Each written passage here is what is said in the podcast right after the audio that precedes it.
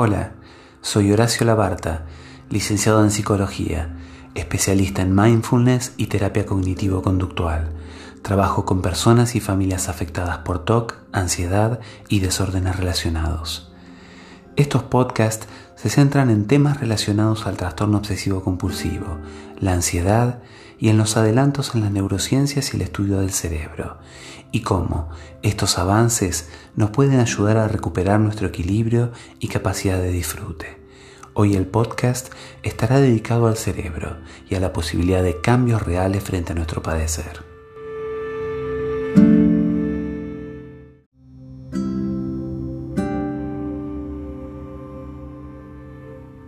Cerebro y cambio. El hábito, si no se resiste, pronto se convierte en necesidad. San Agustín de Hipona. Qué importante es que en tu vida trabajes en tener lo más claro posible cuáles son tus valores y metas, porque te permitirá realizar las acciones necesarias que te llevarán al objetivo que te propongas. Estas acciones generarán hábitos saludables que en última instancia formarán tu carácter. Sos vos quien emprenderá las conductas que te llevarán a cierto lugar y no a otro. En última instancia, todo hábito no saludable te conduce a la angustia y la ansiedad. Es notable como en ocasiones nuestras conductas se ven moldeadas por nuestros hábitos, nuestras restringidas formas de ver la realidad, y esos hábitos, luego de ser repetidos a lo largo de los años, nos dicten cuál es la acción a poner en juego en un momento dado. Entonces, en los momentos de estrés o angustia, nuestro cerebro, a través de impulsos o pensamientos que en ocasiones no manejamos, conducen nuestras acciones y comportamientos. Todos, en distintos momentos, nos vemos pensando cosas que no queremos. Es muy importante dejar en claro que no somos nosotros quienes controlamos lo que pensamos, lo que sentimos o las sensaciones físicas que tenemos aunque sí somos responsables de nuestros actos. Este es uno de los pilares y fundamentos con los que se trabaja en terapia, ya que en ocasiones nos angustiamos por lo que pensamos o sentimos sin ser plenamente responsables de ello. Retomaré este tema más adelante.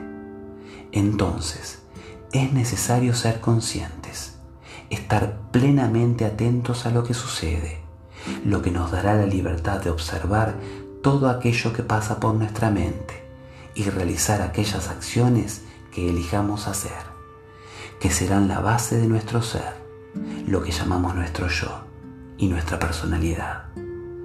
Es necesario entonces trabajar con esos pensamientos para que no sean ellos quienes nos gobiernen, nos angustien y controlen nuestra vida y dejemos de vernos inmensos en pensamientos en ocasiones absurdos, incluso para nosotros, y elaborando posibles soluciones a problemas que en realidad escapan a nuestro control. En ocasiones estas conductas de evitación pueden tomar formas autodestructivas, como pueden ser las adicciones, para intentar lidiar o escapar de tu sufrimiento. Nuestro cerebro no distingue entre aquellas conductas que son saludables o no para nosotros. Es nuestra mente, lo que llamamos nuestro yo, quien puede lograr determinar qué conductas son las apropiadas en un determinado momento. Entonces, si un pensamiento, aunque no tenga ninguna importancia real para nosotros o no conlleve un peligro, le prestamos atención, ocasionará que a este pensamiento le sigan otros pensamientos que intentarán neutralizar el anterior para intentar lograr sentirnos más tranquilos. A estos pensamientos le llamamos intrusivos, los cuales no elegimos pensar, pero toman un lugar en nuestra conciencia y nos quitan energía y libertad de acción. Estos pensamientos, de a poco y a lo largo del tiempo, se convertirán en enemigos reales para vos. Les tendremos miedo a esos pensamientos y limitarán tu desenvolvimiento en distintos campos y en tus acciones cotidianas. Y será necesario emprender algún trabajo para volver a restablecer el equilibrio perdido.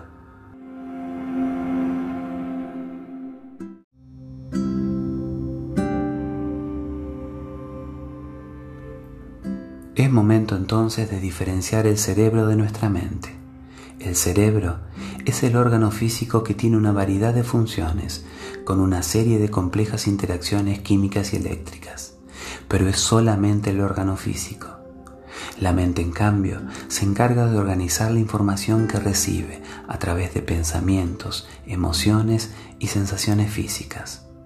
La mente es la que recibe esa información y actúa de diferentes maneras. En base a nuestra forma de pensar, le otorga un significado a esta información y es la encargada de llevar al acto ese pensamiento o restarle importancia, con lo cual, a todo pensamiento que no se le otorga una importancia, a los pocos segundos desaparece de nuestra conciencia.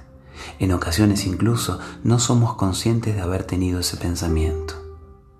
Gran parte de la gente tiene problemas en diferenciar a ellos mismos de sus pensamientos. Si yo pienso y analizo algo, eso significa que soy plenamente responsable de ese análisis.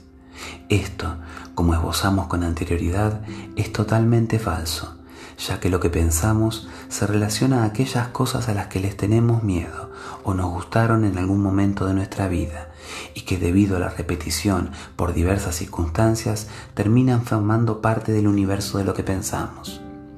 Luego de un tiempo terminamos pensando que somos esos pensamientos y todas aquellas cosas que conforman nuestro universo repetitivo de ideas.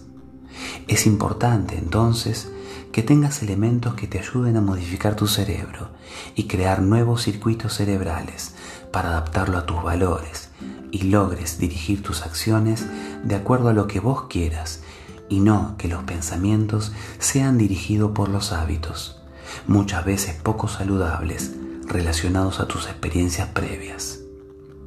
Entonces podrás pensar, o mejor dicho, otorgarle una atención sostenida a aquellos pensamientos que forman parte de lo que realmente querés, de tus valores, y no a pensamientos que están limitados por tus experiencias y hábitos acumulados hasta la fecha.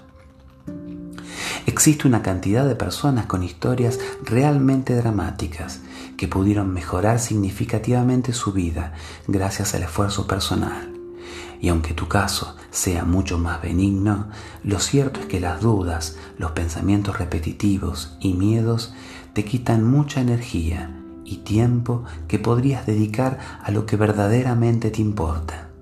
Entonces, gracias al esfuerzo que emprendas, podrás de a poco darte cuenta que los pensamientos no representan a tu ser esencial y lograrás hacer las cosas que realmente querés. Podrás darte cuenta que los problemas son causados por el cerebro, no por la mente. Podrás entonces mejorar en aquellas áreas en que lo necesites.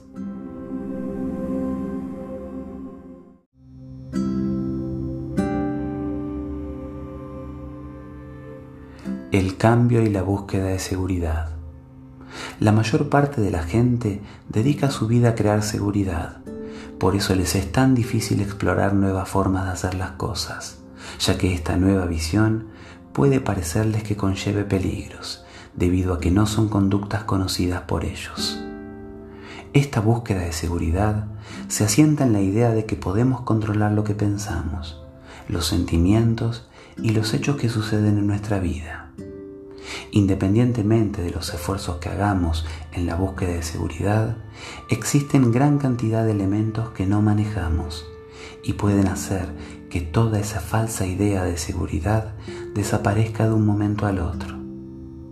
Si podemos enfrentar valientemente los peligros que representa estar vivos, sin espantarnos ni salir corriendo, ni estar constantemente pensando en nuevos y originales formas de escaparnos de los problemas, aunque ellos no hayan llegado aún, podremos llegar a experimentar la libertad que anhelamos. Si el miedo surge en nuestra vida, podemos tener la oportunidad de vivir ese miedo sin intentar escaparnos de él, para de ese modo ver qué hay detrás, qué es lo que se esconde en su profundidad Tal vez sea tristeza, odio, bronca, falta de esperanza, frustración. Esta puede ser una gran oportunidad de mirar cara a cara qué es lo que te pasa, sin intentar evadirte. La felicidad y la paz que anhelás no excluyen el dolor y las penas, y éstas nos permiten descubrir nuestra verdadera naturaleza dentro de todas nuestras experiencias, sean estas de dicha o de dolor. Lo importante aquí es que es necesario vivir una vida que incluya nuestras alegrías y tristezas, sin intentar escapar de ellas.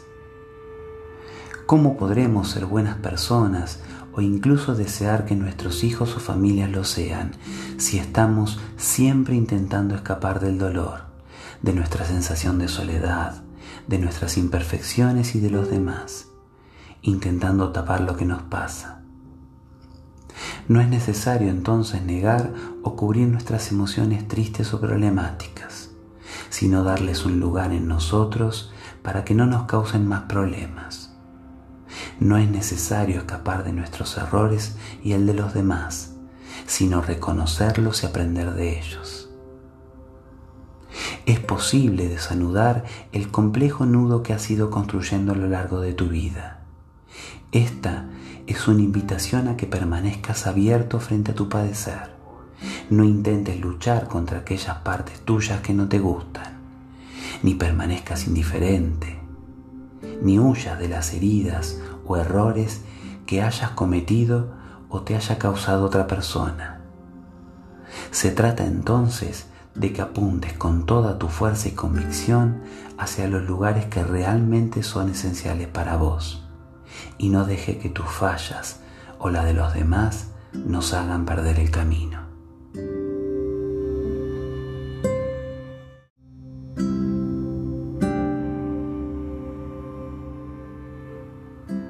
cambio y neuroplasticidad. Todo proceso de cambio nos permite ser capaces de ver lo que nos pasa en el momento presente y puede iniciar un camino dirigido a modificar lo que necesite ser mejorado en vos. Se nutre de dos elementos sumamente importantes. Por un lado el mindfulness, que recordemos, es la capacidad de estar plenamente presente en el aquí y ahora esto nos permite descubrir nuestra capacidad de reducir y manejar el estrés y puede permitirnos iniciar un profundo proceso de cambio, ya que empezamos de a poco a ser más conscientes de nuestros pensamientos en el momento en que estos surgen, de la forma en que nos movemos, hablamos y otras partes de nuestra personalidad que muchas veces son inconscientes para nosotros. Y eso nos abre nuevas puertas que ante entonces no sabíamos que existían. Y por otro lado, la neuroplasticidad, que nos permite modificar la estructura y funcionalidad de nuestro cerebro en respuesta a los cambios de la conducta. En este caso, el uso del mindfulness no solo es fundamental en tanto la realización de una práctica formal, sino como un elemento de evaluación de nuestra conducta de manera que te permite elegir aquellas más relacionadas con tus deseos y valores, y que no sean determinadas por tus impulsos y formas de ser aprendidas. Entonces aquí lo importante será aceptar la presencia de todos los pensamientos, pero emprendiendo solamente la conducta que queremos llevar a cabo a cada momento. Es importante entonces cultivar esa instancia que denominaré el observador, que es esa parte nuestra que nos permite observar qué es lo que sucede en nuestro interior y tomar distancia de nuestras emociones, pensamientos y sensaciones físicas. Esto te brindará la libertad necesaria que te permitirá elegir la conducta acorde a tus valores y metas. También es importante dejar de luchar con lo que sentimos y con nuestro cuerpo podremos entonces hacer aquellas cosas que realmente consideremos importante y nos harán de a poco sentirnos más plenos.